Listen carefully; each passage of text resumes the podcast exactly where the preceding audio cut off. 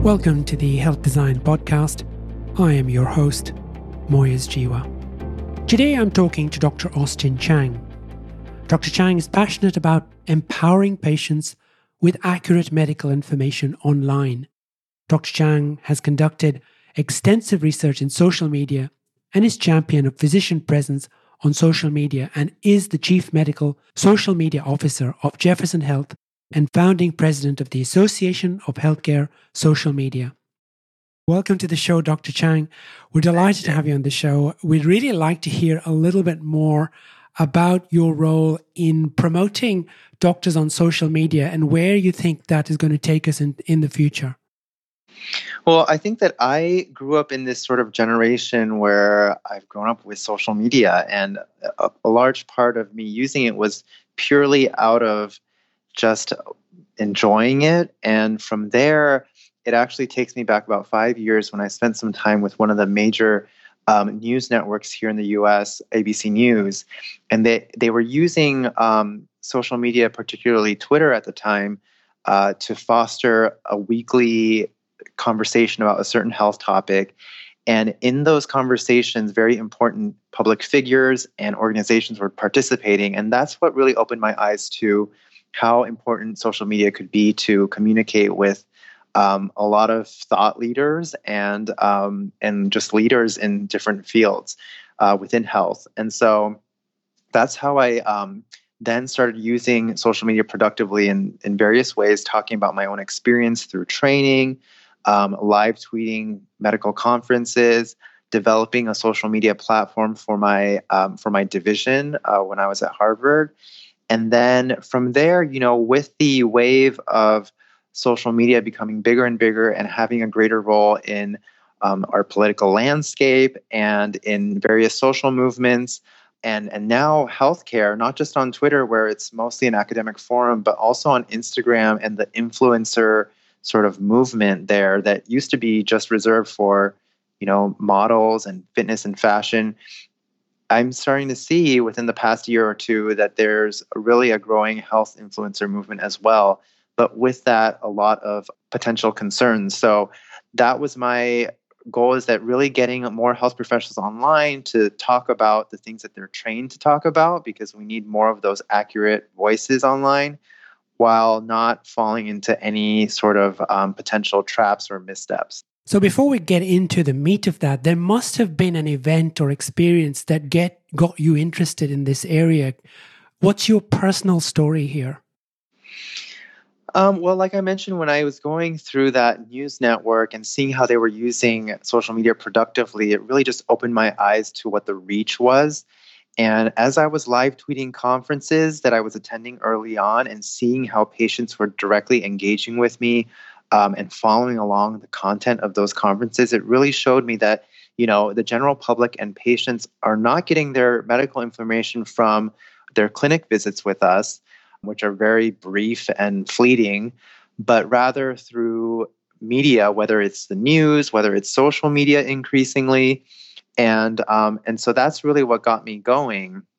And then from there, I started noticing, uh, you know, a lot of other people doing the same thing and um, and also networking with these people who were using social media productively. And we sort of formed a community and um, and that's what really has led me to this point where we are trying to spread the wealth and um, and share how much it's benefited our careers in various different ways whether it's networking with fellow colleagues or you know growing our practices or educating our patients that's there's just so much to it that is beneficial that we just couldn't help but share. Really interesting because I come from the generation of physicians who got our information from the from the British Medical Journal, from JAMA, from the New England Journal. Yeah.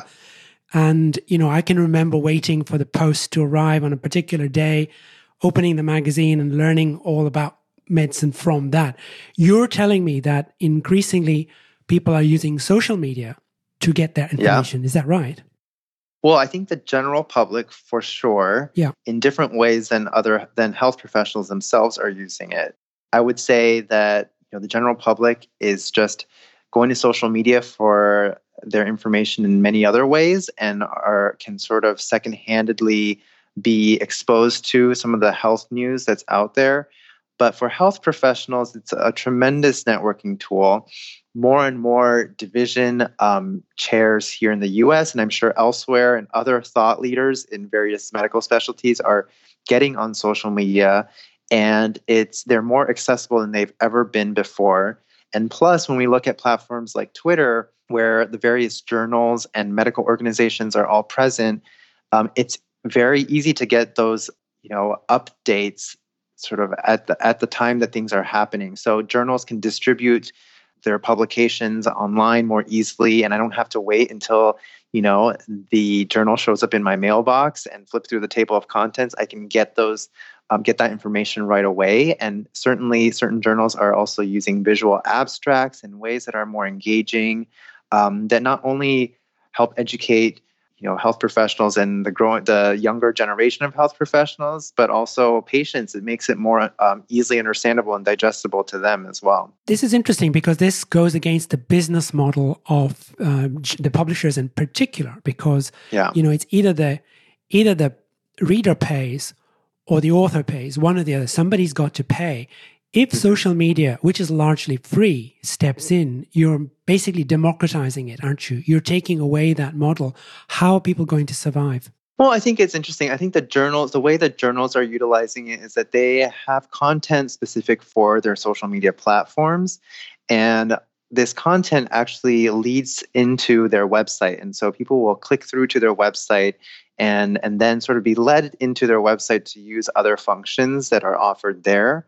And often these articles are not entirely publicly available. So they give a little teaser and then you go to the website and you read the rest of it. Um, but that said, you know, I think that in some ways there are certain benefits to releasing some information and, and getting patients engaged. And there's opportunity to have content that is patient facing and more public and still reserve some of the uh, some some con- some content for private consumption for members only um, and still maintain, I think, that business. Mm. Do you think there's a danger, though, that by doing this, the reputable journals will end up dumbing down their content? So you get the headlines, you know, 90% of people survived this cancer because of this treatment until you read the randomized trial and you, and you realize that, in fact, the select, there was a huge selection bias in how those patients were selected. But they those who rely on social media will say, well, you know, they'll take it at face value.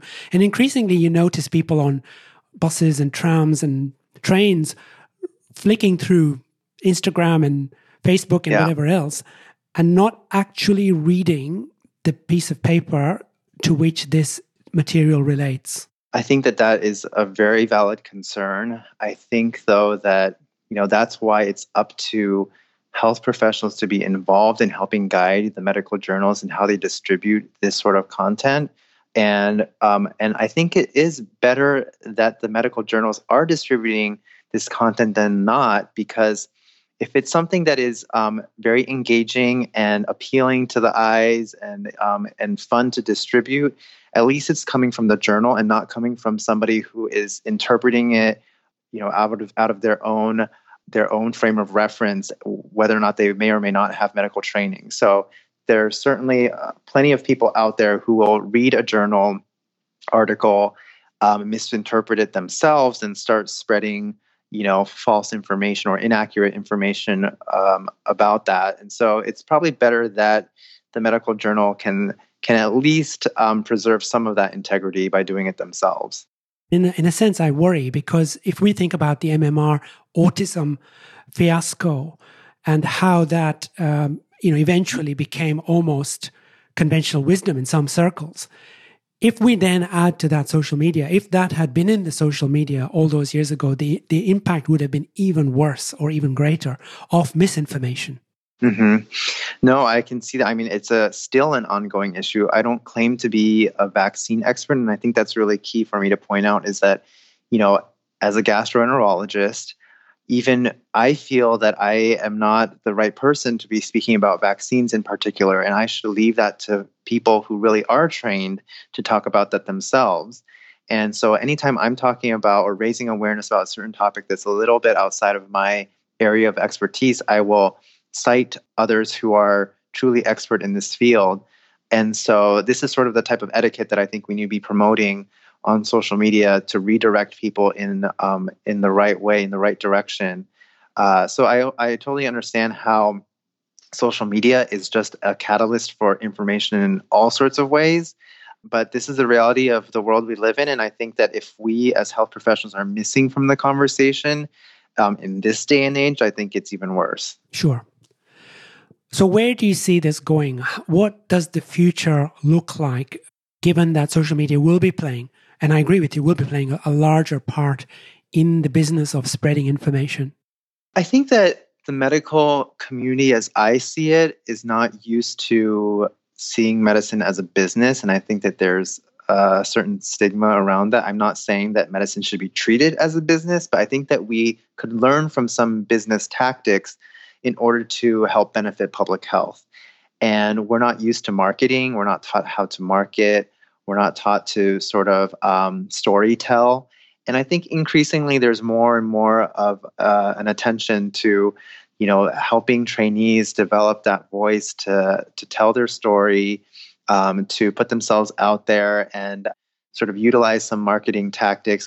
That's how I got involved in social media is, and especially on Instagram in particular, is um, learning through experience, learning how others were doing, and speaking with other people who were clearly able to um, develop a community and reach a wide audience and ask them, how do you get your word out there? How are you able to engage people so well?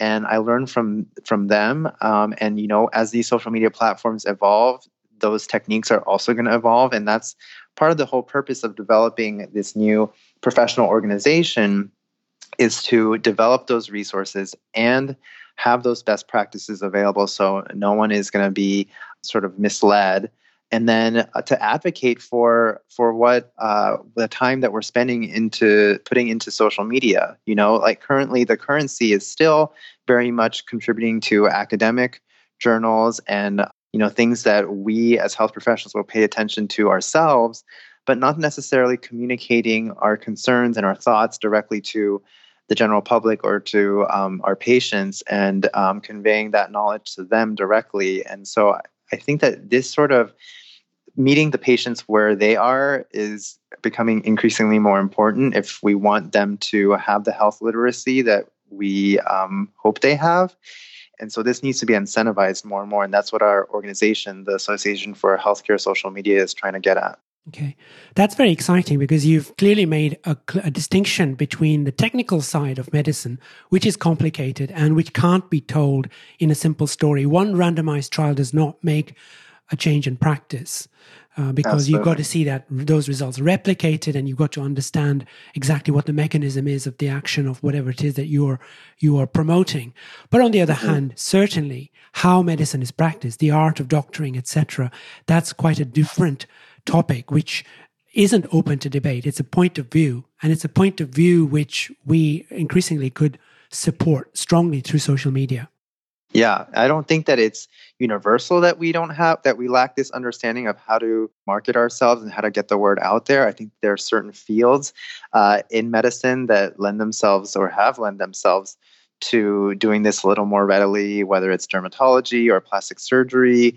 But we can really learn a thing or two in gastroenterology. I can say that for sure. You know, in helping raise awareness about the conditions that we treat and the fact that you know a lot of the you know, part of my motivation as an advanced endoscopist is to show that not everything that I do is colon colon cancer screening. As important as that is, there are other aspects to what I do that really um, much of the general public isn't aware of, and I certainly wasn't aware of when I was going through training.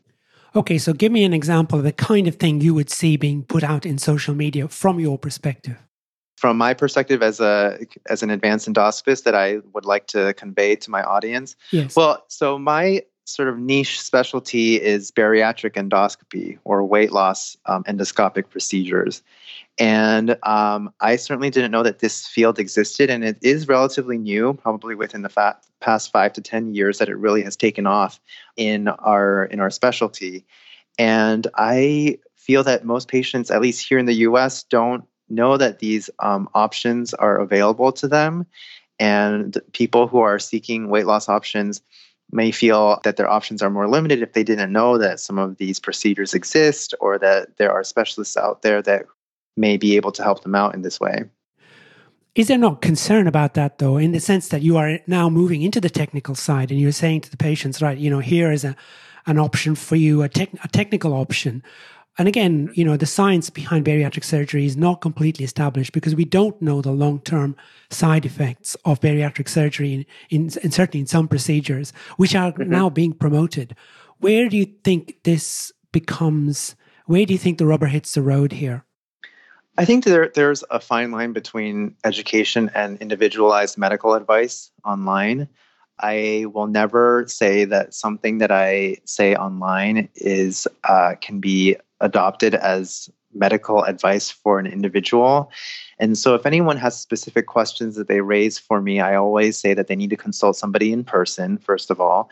And patients who come to me, even when they come see me, I'm fully transparent about the fact that they're uh, that some of these are very new procedures, that the data is still is still evolving and our understanding about these procedures is still evolving. So, you know, it's still a conversation um, that needs to be had in person. Yeah, yeah. The, the thing about somebody with uh, severe severe problem, you know, advanced uh, obesity to the point where mm-hmm. their there's their life is at risk, they really are looking for a solution, aren't they? And if they have any hint that you've got a solution that will suit them, they will jump at it. And yet you've got concerns because on the technical side, that may not be the most suitable thing for that person. Yeah. Well, and I think that at the very least, social media is something that is still virtual. The connections that you make, the interpersonal connections, are not virtual, but in the sense that these patients, when they um, are exposed to this information, at least they can take it and go ask their practitioner or their uh, you know their surgeon or their gastroenterologist or whoever it might be um, to ask for more information then and of course then it's up to the the practitioner themselves to assess whether or not this is appropriate for that individual. But at least it gives them the the idea to to raise that as a question because some people may feel that they're at the end of the line when it comes to the options and and this may give them a little bit of uh, extra hope. Okay. So what would you like to see happen sooner rather than later given you know your interest in in social media and the role of medicine what I would like to see sooner happen sooner rather than later is really the incentivization of getting health professionals online. And a lot of our thought leaders are, you know, very involved in publishing very prolifically and speaking at major conferences, but they're not necessarily the faces of medicine that patients will latch onto. In some ways, we need more spokespeople for our for medicine in general and for every individual specialty out there. And so, of course, if that sort of activity isn't rewarded or incentivized in any way, then I feel that a lot of these folks may not feel inclined to actually contribute. So, if we can get more of these thought leaders involved um, and institutions to recognize that social media is important, which I think that the needle is slowly moving in that direction, then you know we may see uh, hopefully that more accurate information is being disseminated and that patients will uh, be able to identify these thought leaders out there and um, and can follow along with what they have to say. Okay. So this is trying to get doctors to talk, to be much more active online and incentivizing yeah. them to do that. But also they need the skills, don't they? They need to learn how to tell the story, to be succinct, to be the Seth Godins, if you like, of medicine, yeah. and to yes. tell their story uh, and tell it well. Right. There's a way to do it effectively and to do it engagingly without um, boring your audience. I think that the misconception often is that I can put information or a picture or something online and expect it to go viral and expect it to reach an audience, but that's really not how it works. It's very much a calculated effort. And um, and it's social media at the end of the day is social, so it requires conversation, it requires dialogue and interaction with colleagues and other people in your own field and outside of your field um, to get the word out. And and th- those are the sorts of lessons that I've learned along the way, and that a lot of us are hoping to share through this organization. But at the same time, we've also fallen into you know, uh, certain missteps along the way. We've also seen a lot of people who are misusing social media in many ways, whether it's failing to disclose their conflicts of interest, whether it is um, acting unprofessionally or uh, inadvertently revealing a patient information that could breach confidentiality. Um, there are just so many concerns out there that I think that this plays into why institutions may be averse to adopting social media more readily because they don't want their employees or or they don't want to put their health professionals at risk. But a greater understanding in general, I think, can really break down those barriers. Austin Chiang, Assistant Professor of Medicine at Jefferson Health, thank you very much for taking the time to speak with me today. Thank you so much for having me. I appreciate it. The Journal of Health Design. Better health by design. Visit us at www.journalofhealthdesign.com.